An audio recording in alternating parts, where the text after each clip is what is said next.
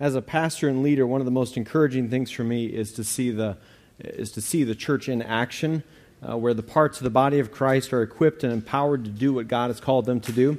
And VBS is an example of that. It's a picture of that every year.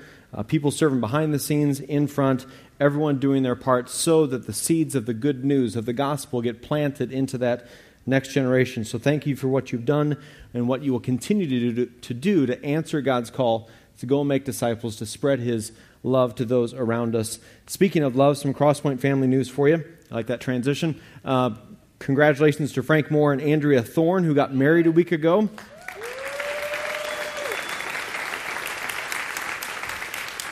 so if you see them, congratulate them and be praying for their new marriage and family. Happy Father's Day to all you dads. And the rest of our time together, I want to give some encouragement and some challenge to those of us who are dads, might be granddads, might be fathers someday. I remember the moment when our oldest, uh, Maddie, was born. I remember that moment when Eli was born, uh, our second. And in those moments, uh, I knew our world would not be the same. God had beautifully and lovingly wrecked our world, all right? And we were so, so grateful. Uh, fatherhood, it has a way of exposing your heart like few other things do. And so, watch this.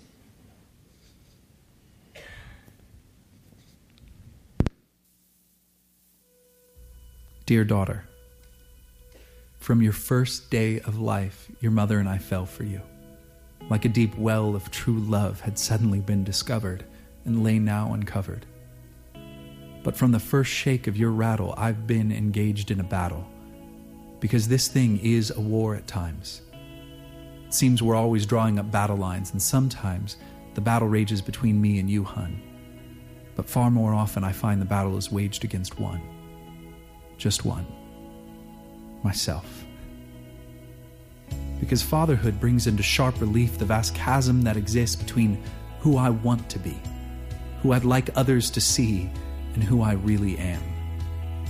If you ever want to know thyself, to discover the true wealth of who you really are, all your immaturities and insecurities, if you would care to have them brought out to bear in the midday sun, I'll tell you one way to get there if you dare.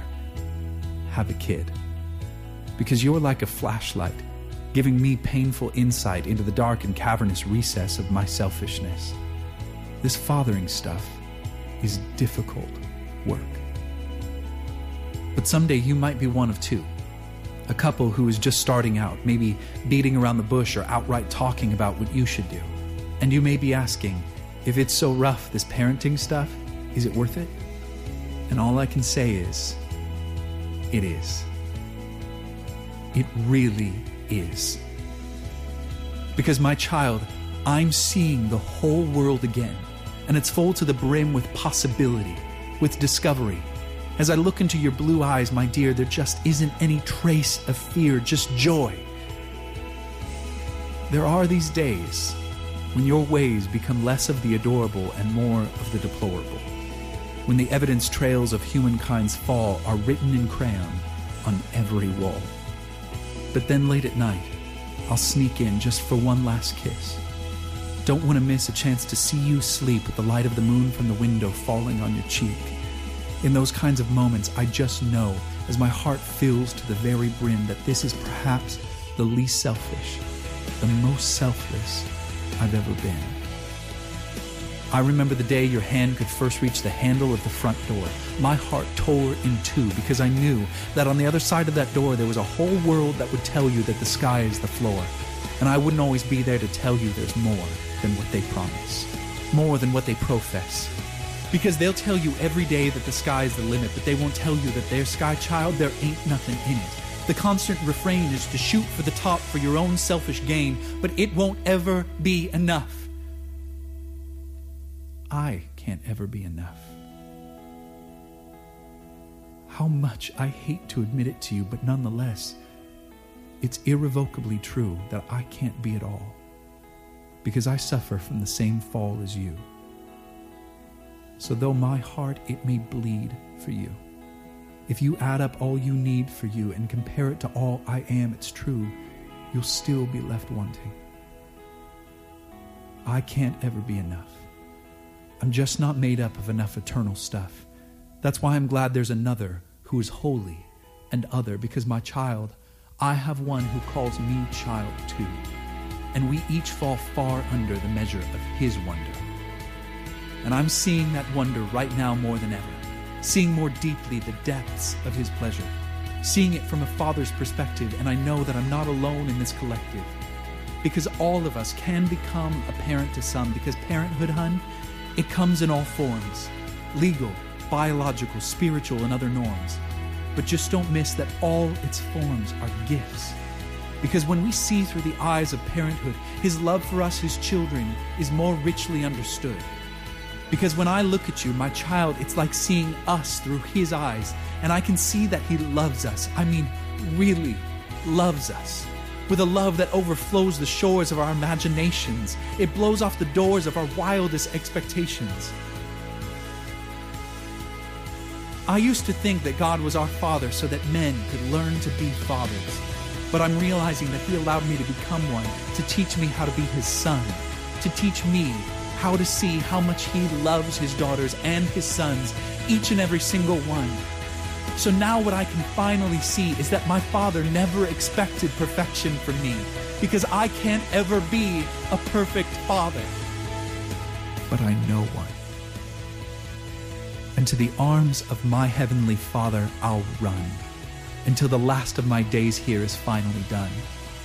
And then even beyond, for that holy bond will now and forever demand I respond.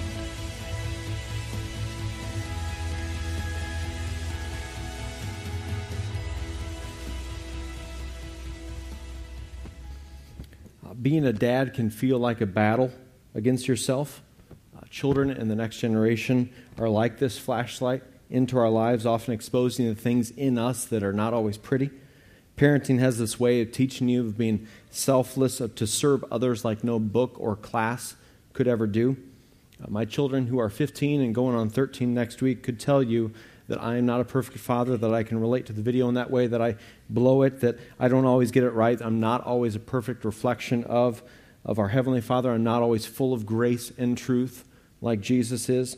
I'm sometimes quick to speak and quick to, quick to anger instead of slow to speak and um, slow to anger.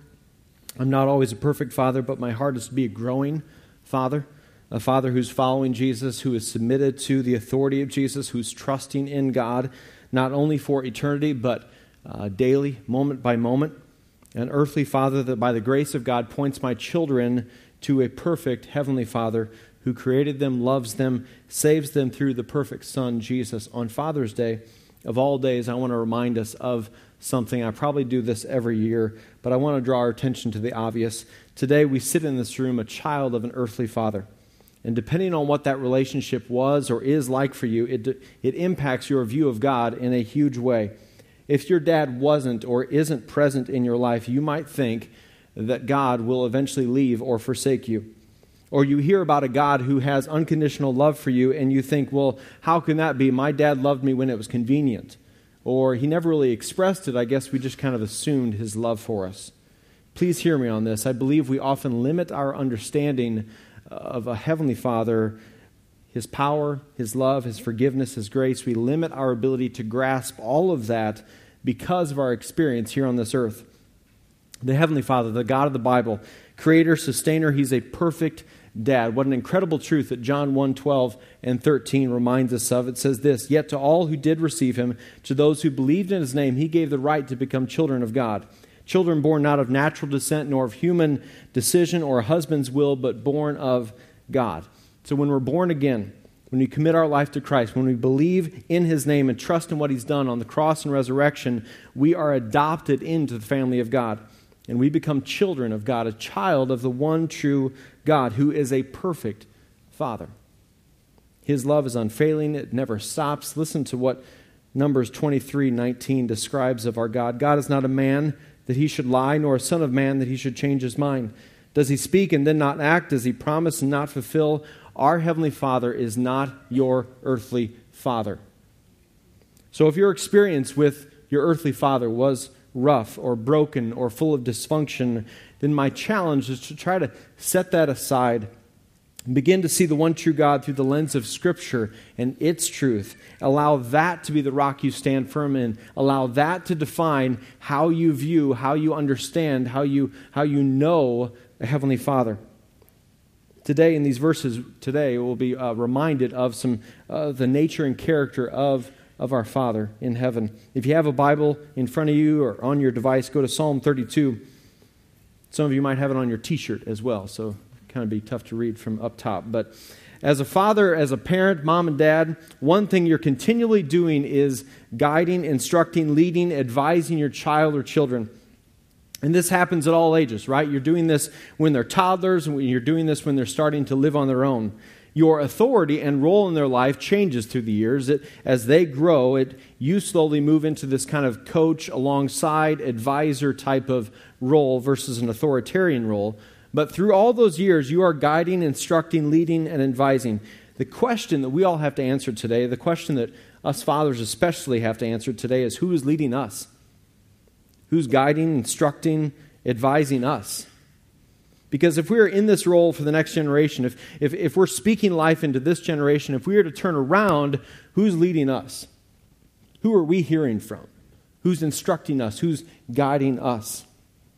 The advice that we're and, and the direction that we're giving to our children, where is that coming from if we were to turn around? I think we naturally go to a couple different places when it comes to the source of instruction. There are lots of them, but here are a couple big ones. One is we turn to our experiences or history. What have we learned through the years? How were we raised?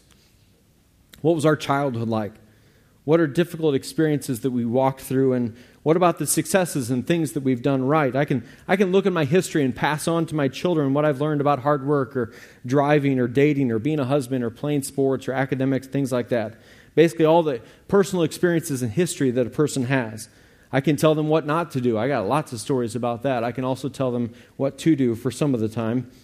I can I think this is the main one that we naturally go to when it comes to investing into or leading that next generation. Another source of instruction would be the culture around us. And by that, I mean in, in terms of, of manhood, for example. We look around and, and see that culture defines manhood by the word success. And success in areas such as career, earning money, have lot, having lots of toys, sports, success with women. This is what culture would lift up or praise and define as a successful man. So, in the example of, of manhood and speaking life into, into sons, if we were to look into culture's definition of manhood as the source of our instruction, then eventually we're going to lead our children down a path that may be successful in culture's eyes, but won't be the best pathway for their life when it comes to God's eyes or, or in light of eternity.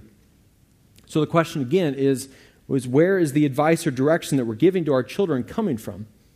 In the verses that we'll look at today, we'll be reminded that God's heart, our perfectly heavenly, our perfect heavenly Father's heart, is, is that He would serve as the one we would turn to for advice and counsel and guidance and direction.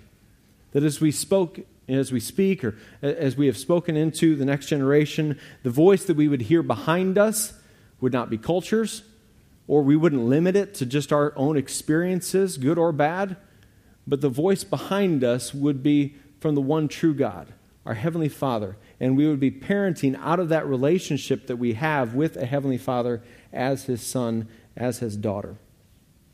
The verse that is on each of the VBS t shirts, the one that hopefully has been planted in a lot of hearts uh, this last week, is Psalm 32, verse 8. It says this The Lord says, I will guide you along the best pathway for your life. I will advise you and watch over you. This is an incredible promise given to us by God that He will guide us, He will advise us, He will watch over us. When, when we come all the way back to the beginning, all the way back to Genesis, we see this is how God has designed it to work.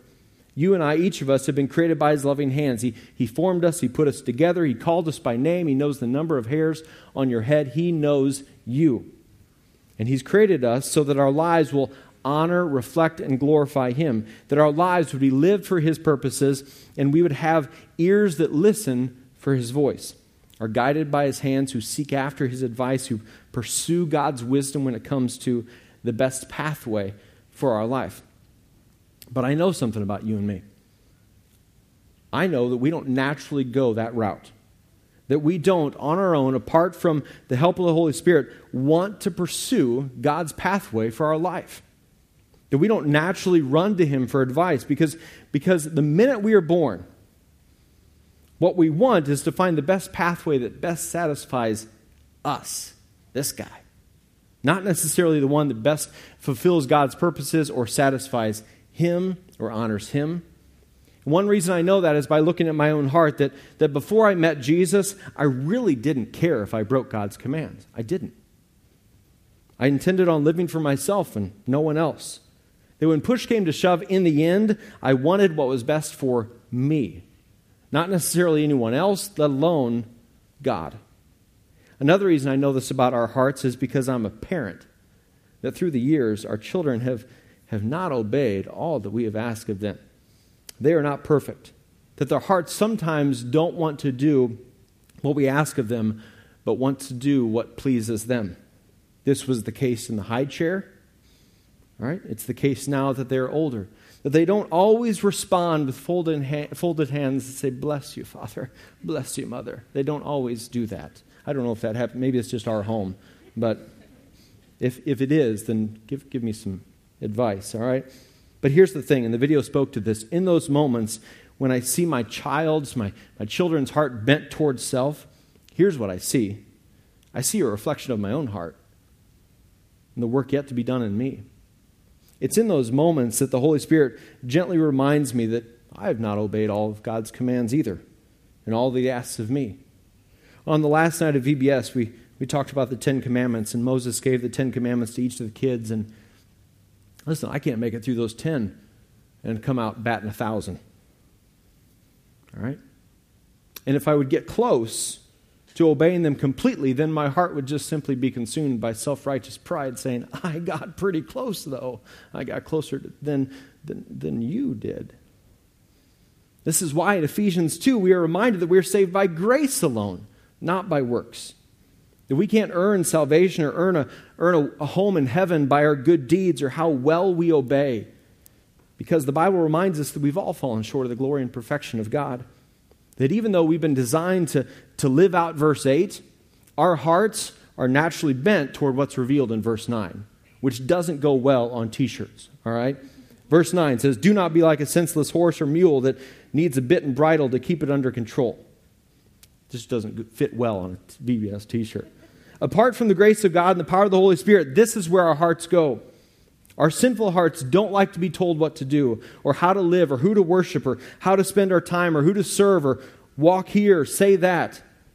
Ever since the fall of man and sin into the world in Genesis 3, our hearts are like a mule or a senseless horse that wants to go, oh, go its own way. And then verse 10 reminds us of this sobering fact many sorrows come to the wicked. Our sin, that, that sin tendency of our hearts to go our own way, lead, might, might, lead to momentary pleasure. It may lead to the feeding of our pride, but eventually it leads to sorrow. Broken relationships more than anything else. In the end, my sin has led to strife in friendships, conflict in marriage, or with my kids.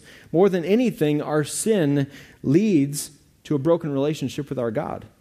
Our sin separates us from our God and, and how He's designed us to live, according to verse 8. Our sin leads to an eternal sorrow because apart from saving faith in, in Christ, apart from placing our, our faith and trust in Him, we stand separated eternally from the grace and love of God, which leads to a place of suffering and torment and hurt. But God, See, the, the rest of verse 10 says this But unfailing love surrounds those who trust the Lord. So even though our hearts are like, senseless, like a senseless horse wanting to go our own way and, and not be guided by anything or anyone else, God pursues us with his love. The rescue plan is in motion. God sends his one and only Son to be born of, a virgin, live a perfect life, die on a cross, paying the price for our sin, rising again on the third day, proving that he is God, ascending to heaven, one day will return. God sets this plan of salvation into motion, this rescue plan. Jesus is the way and the truth and the life. And he invites each of us by saying, Will you trust me? Will you trust in the Lord? Will you not trust in yourself, but instead place your faith and trust in Jesus, who is the only remedy for sin? the only remedy for our broken and proud hearts that want to go our own way. Jesus is the remedy and the rescuer. As a parent, we don't just want to want our children to trust in us. We want them to ultimately trust in Jesus. Because like the video spoke about, if they if their trust if their trust lands or finishes with simply mom and dad, we will fail them. We are not savior. We are not Messiah. There's only one savior, only one Messiah, and we want them to ultimately trust in him because he, according to verse 10, is unfailing. His unfailing love surrounds those who trust in the Lord. There are a lot of things that fail us in this life, but one thing is unfailing, and that is God. Where's your, where's your trust this morning? Where have you uh, set down your trust anchor, so to speak? This is a powerful promise that despite circumstances, feelings, what may come in the future, what may happen in the world around us, unfailing love surrounds those who trust the Lord.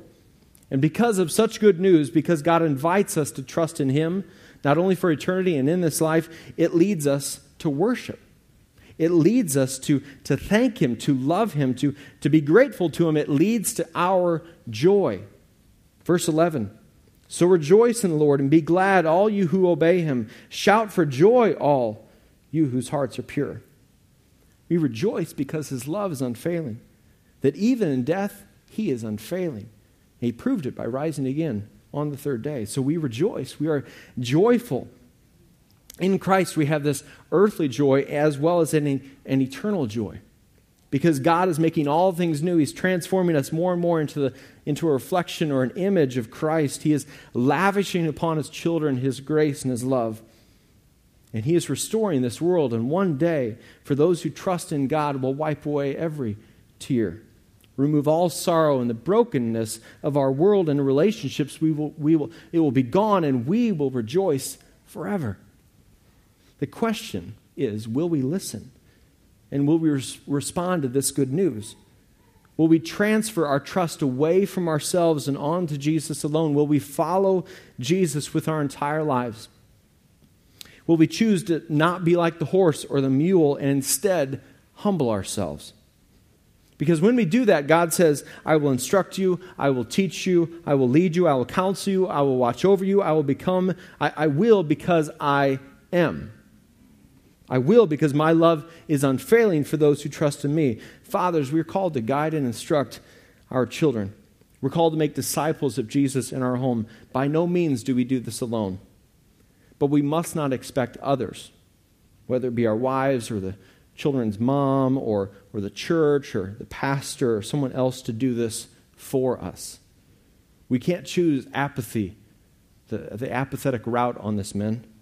We can't delegate away our role to guide and instruct and give advice and lead. If we're to do that in a way that, that honors Jesus and has the best interests of our children in mind, that has the best pathway for their life as the target, then we must first, our own hearts first, must be trusting in God. We must ask ourselves are we being instructed and led by Jesus right now in my life in 2014? If we were, in a sense, to turn around away from our children and go, okay, who am I trusting in? What would our answer be? I pray it would be Jesus. If, if you don't know Christ, give him, your, give him your life today. Place your trust in Him and Him alone. Begin this adventure of following Him and, and walking in this unfailing love that He lavishes and pours out upon His children. Ask Him to save you and make, make you new. And then tell a leader, tell somebody around here, because you look in the Gospels, somebody gets saved, somebody's life gets changed, and they got to tell somebody. They don't keep it to themselves. Fathers, we especially need to be guiding and leading our children. I think for many of us, we just didn't see this growing up. A lot of us are first generation Christians, I would say.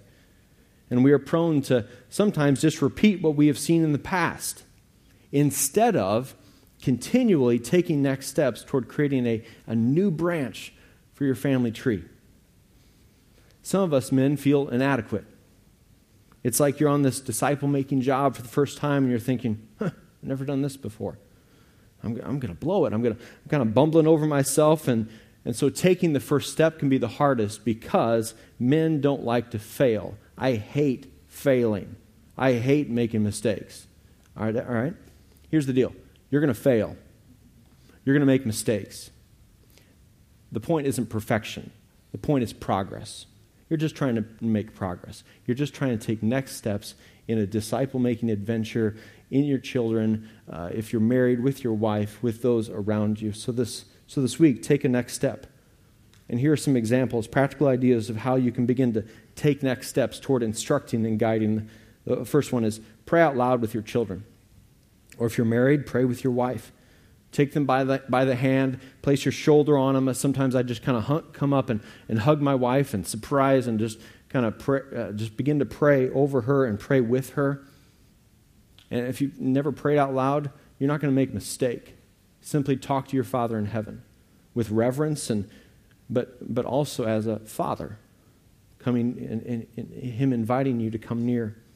Here's another one memorize one verse together this week with your family. Put it on the fridge somehow in front of you. You could put um, uh, Psalm 119.1 or 119.9 would be a good one. Uh, Psalm 32.8, it's on a t-shirt. You could, you could do that one. Colossians 3.12, I think we have some of those back at Guest Connections. At Connection Center, you can grab that, stick it on your fridge, and memorize that one. It'd be an excellent one as well. Another idea is if you're new to reading the Bible, start in the book of John. Uh, read a chapter a day this week, six, seven chapters. Take it slow. Ask God to speak to you, guide you, seek to as you seek to guide others. I had a friend text me earlier this week saying uh, that, he, that he had, um, he'd ask his wife, All right, tonight we're going to read the Bible for the uh, and this isn't a consistent thing in their life, but we're going to read the Bible for 30 minutes together. And, and so he's taken a next step. He's just taken a step. Sometimes we just want it all perfect, all fashioned like the house already built. Well, sometimes you got to go digging and, and lay some footings first. So take a next step this week. One of the most important things we can do as men is to remove some noise in our life, to get quiet, to listen to our wives if we're married, to listen to our children, to not be distracted. If we're going to listen to the, to the voice, the guidance, the advice of our Father in heaven, then we need to get quiet and remove some noise. On your way out today, um, I spent a lot of money on these earplugs, just like a lot of money, because we're all about giving away massive gifts for Father's Day. But um, as you walk out, our first impression volunteers have these earplugs for you. These are not intended to block out your wife uh, or your children, or maybe maybe they're nap earplugs. All right, you could stick them in, and but I simply want us to be reminded that, frankly, some of us men, I do, you do, we have too much noise in our life. We've allowed too many things to, to distract us, take our attention away from the best things. We do a lot of good things, I think we get taken away from the best things. And one of the best things we can be focused, intentional toward is making disciples in our own home, investing into our children, guiding, instructing, leading them, and loving our children. So this week, be intentional about getting quiet, blocking off the noise so that you can pray, so that you can read, so you can talk to your Father in heaven, a perfect heavenly Father who loves you and has shown to us, Uh, showed us, shown us grace upon grace through his Son. Father God, thank you so much for what you've done. Thank you that you are a perfect Heavenly Father. God, for the men in the room, I pray that we would take next steps toward you this week. God, whatever that is, lead and direct us. We will listen. God, give us discernment of, of what to block out, the noises, the distractions that, that may be taking us away from you or the best things in our life. Father, thank you that you're still speaking to us through your word. Thank you that it's alive and active, it's relevant to us. Thank you that you empower us to invest into the next generation. So help us to do that not out of our own strength, but out of your strength and out of your grace. And thank you that when we mess up, that you invite us back, that you show us grace and you invite us back to continue the adventure of following you so that we can invest and uh, impact the generation that follows us. We love you, Jesus. We worship you. We thank you that you're a perfect, good, faithful, unfailing love kind of God. In Jesus' name, amen.